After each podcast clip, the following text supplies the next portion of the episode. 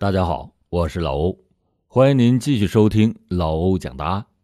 很高兴又和大家在喜马的平台相遇。最近能有一个多星期没有更新专辑，很多朋友就发私信关心的询问我是不是发生了什么情况。在这里呢，老欧深表感谢，也非常的感动，感谢各位听友一直以来对老欧的关爱和支持。停更的原因主要是由于长时间在电脑前工作，有些用眼过度，眼睛出现了一些状况。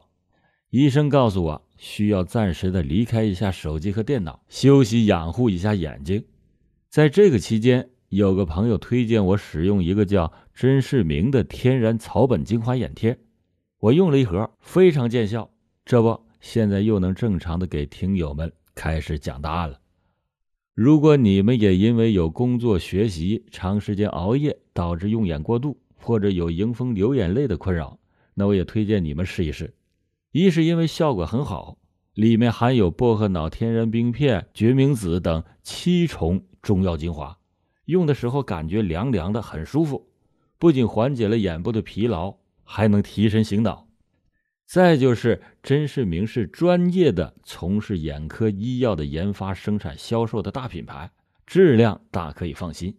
还有就是用起来很方便，直接贴在眼睛上就可以。现在呢，正好有个活动，听友们打开这一期的音频条上的小红车，点击进入以后，就可以享受粉丝的优惠，原价四十九元一盒，活动价三十九元一盒，领券之后可以再减去十元。一盒一共十二袋，才合到二十九元一盒，而且还是全国包邮。如果每天使用一贴，才两块多钱。另外，店铺里面现在还有买三免一的活动，我觉得非常的划算，也准备长期的坚持使用。每天只需要两块多钱，就可以更好的保护自己无可替代的眼睛。好了，接下来咱们言归正传，开始今天的讲案。今天给大家讲一起。沈阳市的串联十八号杀人案。一九九六年的十二月二日，位于沈阳市于洪区的灵东房屋开发公司的更夫于某被犯罪分子用钝器打击头部，死在床上，被劫现金一千五百元。仅仅过了三天，位于和平区的工业电炉厂更夫王某用钝器打击头部，死在了床上。被劫走了现金三千元，大约也就过了一个月，位于东陵区的东陵乡政府更夫马某被犯罪分子用钝器打击头部，死在床上。这一次，虽然三楼三个办公室被撬开，办公室、保险柜、铁皮卷柜都被撬开翻动，但是没有财物的损失。这一系列的残酷暴行引起了当地省市公安机关的高度重视，但是由于这一系列的杀人抢劫案的案发地点跨度太大，时间上也没有规律性，现场条件又差，给侦破工作就带来了很大的难度。特别是进入到一九九七年，从二月到七月上旬，在这将近半年的时间里，这伙犯罪分子没有再。继续作案。黑色的夜幕之下，吞噬了多条生命的魔鬼隐遁在暗处，向公安机关宣战，必须要尽快的揭开更夫死亡之谜，找出凶手。在邱文喜办公室的北墙上挂着一张沈阳治安交通图，图上星星点点的粘着许多红色的纸块，图上端的白纸上写着一行浓墨大字。串联十八号案件发案分布图，那星星点点的红色纸块，就像一滩滩鲜红的血泊，像一簇簇窜动的火苗，灼烧着他的心。邱文喜是沈河区公安分局主管刑侦的副局长，他身材不高，机警干练，年逾不惑，还在他当刑警队长的时候，因为破起案子来什么都不顾，得了个“拼命三郎”的绰号。先后立功了十三次。三年前回到沈河区分局担任副局长。一九九六年，带领民警们先后侦破了震惊全市的串联一号案和串联八号案等特大的案件，警卫大振。然而现在，邱文喜面对墙上那张图，却触目凝眉，心事重重。沈河区是沈阳市的中心区域，比较而言，串联十八号案在沈河区作案最多，案子不破，他吃不香也睡不甜。用邱文喜自己的话来说，即使是去上厕所，那么一点点的功夫也在想着案情。他和他的战友们反复琢磨着这起案的作案手段，发现许多的案子都有一个共同的特点：犯罪分子认准了侵害单位的门脸之后，通常总是绕到后面，用断线钳子剪断了窗防护栏网，侵入到室内。这样每每要经过比较曲折的胡同庭院，可是犯罪分子摸的却很准，从来也没有出现过失误。邱文喜就因此而判言：这伙犯罪分子熟悉室内的地形，本地人作案的可能性非常的大。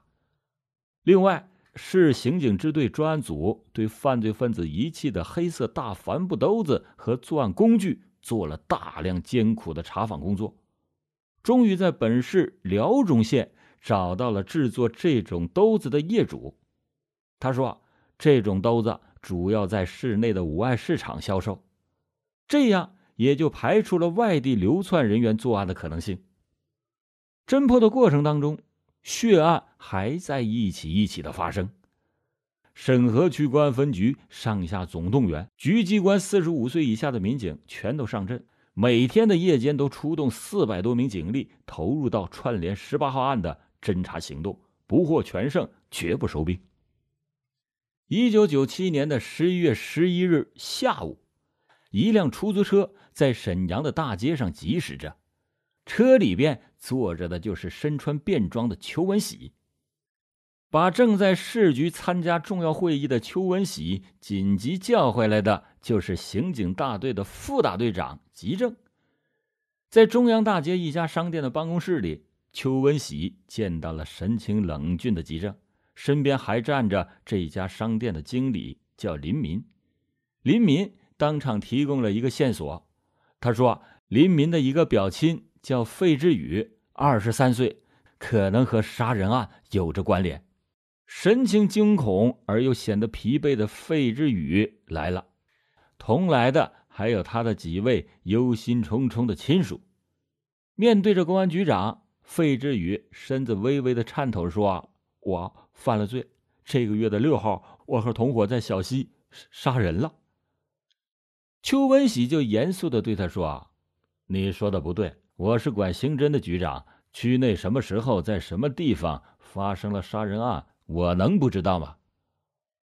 显然，费志宇由于过度的紧张，才语无伦次。经过邱文喜等人的教育开导，费志宇渐渐镇定下来，说：“不是六号，是九号。我和他们在怀远门对面的五教化商店杀了更夫。”邱文喜和吉正不约而同的怦然心动，两个人飞快的交汇了一下目光。身为局长和大队长。他们何尝不知道，前天夜间，在位于区内西顺城街一百一十号的城内五教化商店发生了一起犯罪分子入室杀人抢劫案。更夫孙某被犯罪分子用钝器打击头部，死在了床上，被劫走现金两千多元。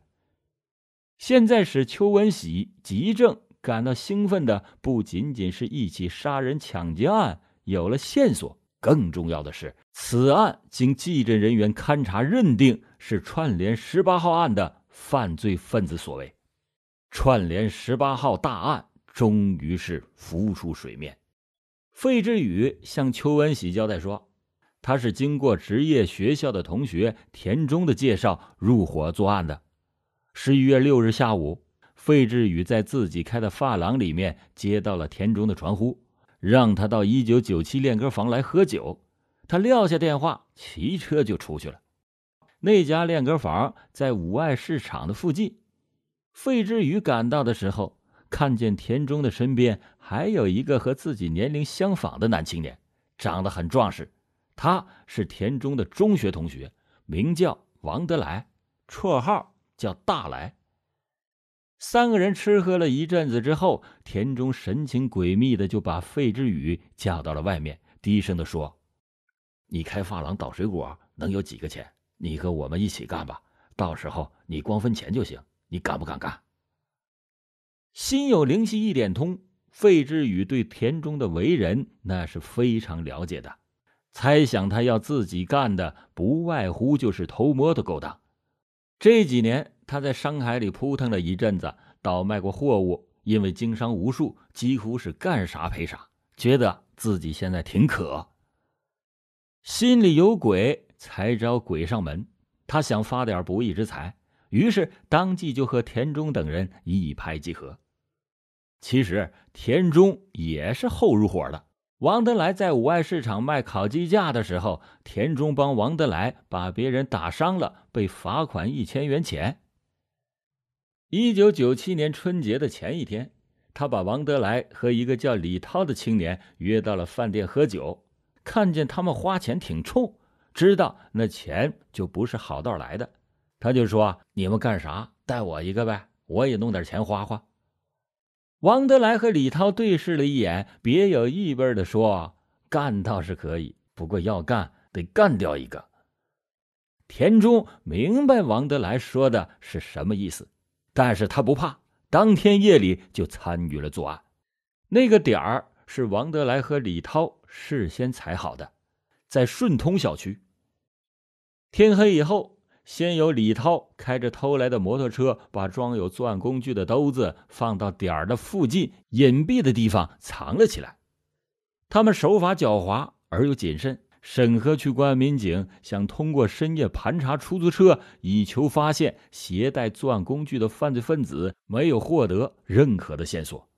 原因就在于此。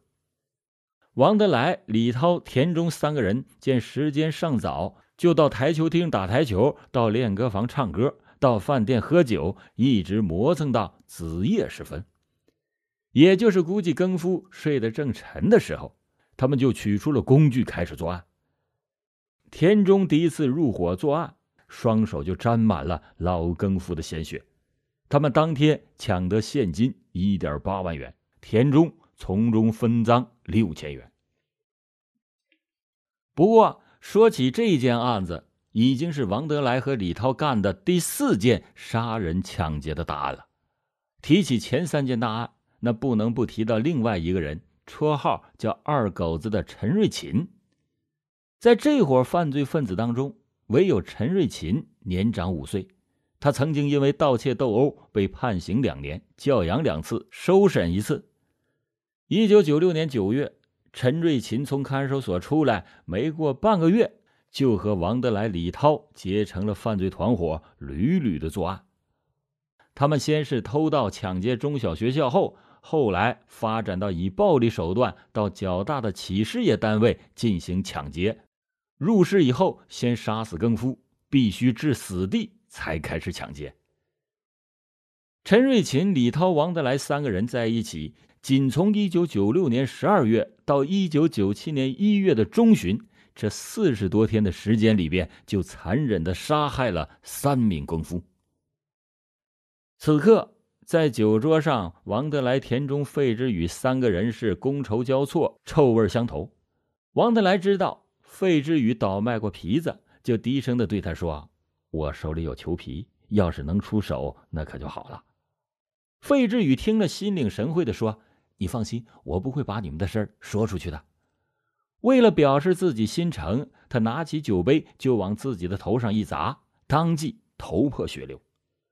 王德来叫了一声“好”，他也不含糊，操起了啤酒瓶子往自己的头上一砸，啤酒瓶子碎了，头也破了。他们就这样结束了一个丑恶的加盟仪式。三天以后，也就是一九九七年十一月九日的午夜，费志宇随同王德来、李涛、陈瑞琴侵入到城内五教化公司。李涛狠狠一脚把三楼值班室的门给踹开，王德来挥起了硕重的断线钳子，向更夫孙某的要害部位狠狠的砸了数下，然后对着费之宇说：“该你打了。”费之宇原以为是进来偷窃，他哪见过如此凶残的杀人场面？当时是吓得心惊肉跳，但又不得不举起了手中的撬棍，向更夫的身上砸了数下。当他们下到一二楼之间的缓步台的时候，忽然就听到楼上更夫发出了惨叫的声音。陈瑞琴说：“快，老头没死。”王德来和李涛手持着凶器，再次的冲上了三楼，又是一阵狠砸。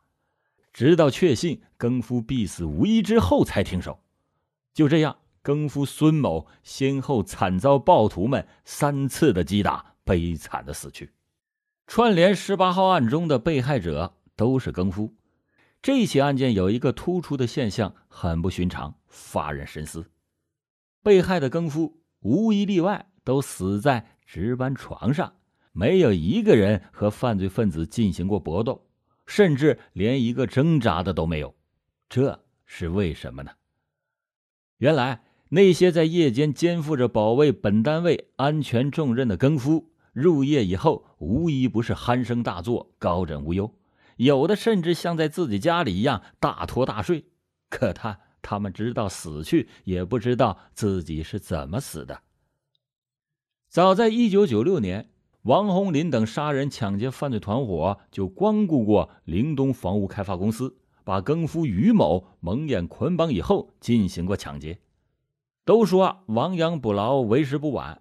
然而，这个单位并没有从这起案件中吸取教训，仍然是疏于防范。更夫于某庆幸自己的命大，照睡不误。这一次，王德来等人再次学习了这个单位。于某终究没有逃脱魔掌，这血的教训多么的深刻！事实证明，更夫在值班时候睡不睡觉那绝对不一样。一九九七年十月六日，也就是费志宇入伙的当天深夜，串联十八号案的犯罪分子想要侵入到一个企业作案。并且已经用断线钳子把铁门给剪开，正要踹开第二道门的时候，里边的一个女更夫大喊了一声，犯罪分子们是闻声而逃，作案计划当场落空。咱们试想，如果这位女更夫也是呼呼的大睡，那下场和那些遇难的更夫肯定是一模一样。一九九七年十月十五日的深夜。王德来等人窜到了西顺城街城内五交化公司的那一次，他们剪断了一楼厕所西窗防护网，进入到楼内。他们看了看，这里边不像有现金的样子，就退出来，来到毗邻的京津电器城，从后面的外部楼梯上到了三楼。正在用断线钳子剪防护网的时候，不料被更夫发觉，更夫大声的呼叫。犯罪分子们又是仓皇的逃窜而走。当天夜里，犯罪分子两次作案都没有得手，但他们颇不心甘，又窜到了沈正军人服务社。由于这一单位的两名更夫都在呼呼的大睡，顷刻之间就被犯罪分子给杀死，双双的在梦中就赶赴到了黄泉。老欧讲到这里，事情到此还没有完。二十五天之后，也就是一九九七年十一月九日，费志宇参与作案的那一天深夜，犯罪分子再次的来到了城内五交化公司。他们看见事情已经过去了二十多天，可是上次被他们剪开的一楼厕所西窗防护网的缺口依然还在。于是，他们就毫不费力的再次从这个缺口进入到楼内，杀死更夫。抢劫现金，制造了又一起血案。更夫贪睡，更夫高龄化，这是安全保卫工作的最大的一个隐患。在串联十八号案中，被害的十二名更夫，有七个人的年龄在六十岁以上，其中五个人都已经超过了六十六岁。如此年老体弱之人。即使是不睡觉，也难以对付三四名年轻力壮、如狼似虎的犯罪分子。邱文喜对费志宇的审讯中已经确定，王德来、李涛、陈瑞琴、田中等人就是串联十八号案的犯罪分子。一声令下，狂飙怒卷，公安机关迅速就查清了王德来、李涛、陈瑞琴、田中四个人的落脚点，还有他们的主要关系人。并且连夜部署警力开始监控。他们常去的酒店、练歌房、台球厅等处也被警方控制。串联十八号案的犯罪分子已经是陷入到天罗地网，侦破已经到了最后的关键性阶段。抓捕的成功与否，最要紧的是不能跑风。对此，市区公安局都做了周密的部署。但是，跑风的可能性还是存在的。犯罪团伙成员们最不放心的，也就是刚刚入伙的费志宇。费志宇参与了十一月九日作完案以后，神魂不定，曾经就对田中说：“我要去瓦房店送扇布。”原来。他和田中的哥哥倒卖苹果，从瓦房店借回来一块扇布，放在田中哥哥家的楼下。实际上，费志宇没有去瓦房店，扇布仍然是放在那里。田中等人会不会看见扇布产生怀疑呢？根据费志宇交代，做完案以后，田中曾经传呼过他，他的爱人回电话说他没在家。如果犯罪分子们找不到费志宇，会不会受惊动的？最后，指挥部经过研判以后，决定把费志宇押回到家中，用电话诱捕田中。可是田中没有任何的反应，难道他被惊动了吗？经过大家分析，认为受惊动的可能性不大，一定还要沉得住气。就在第二天的七点二十分，费志宇家的电话铃声突然大响。费志宇的父亲按照侦查员授意拿起了话筒，说：“费志宇生病在床，诱骗田中来费家探望。”当田中走进了费志宇的家门以后，四名刑警跃身上前，用手枪抵住了田中，田中被成功抓获。之后，警方又相继抓获了正在家中过生日的陈瑞琴和正在丹东市外地作案的王德来、李涛。从发现线索到从丹东市抓获最后两名犯罪嫌疑人，刑警们连续奋战了三十多个小时，把从一九九六年十月到一九九七年十一个月短短一年时间里作案五十多起，杀害十二名更夫，盗窃财物七十余万元的。串联十八号案的全部犯罪嫌疑人一网打尽，王德来、李涛、陈瑞琴、田中与费之宇受到了正义的审判。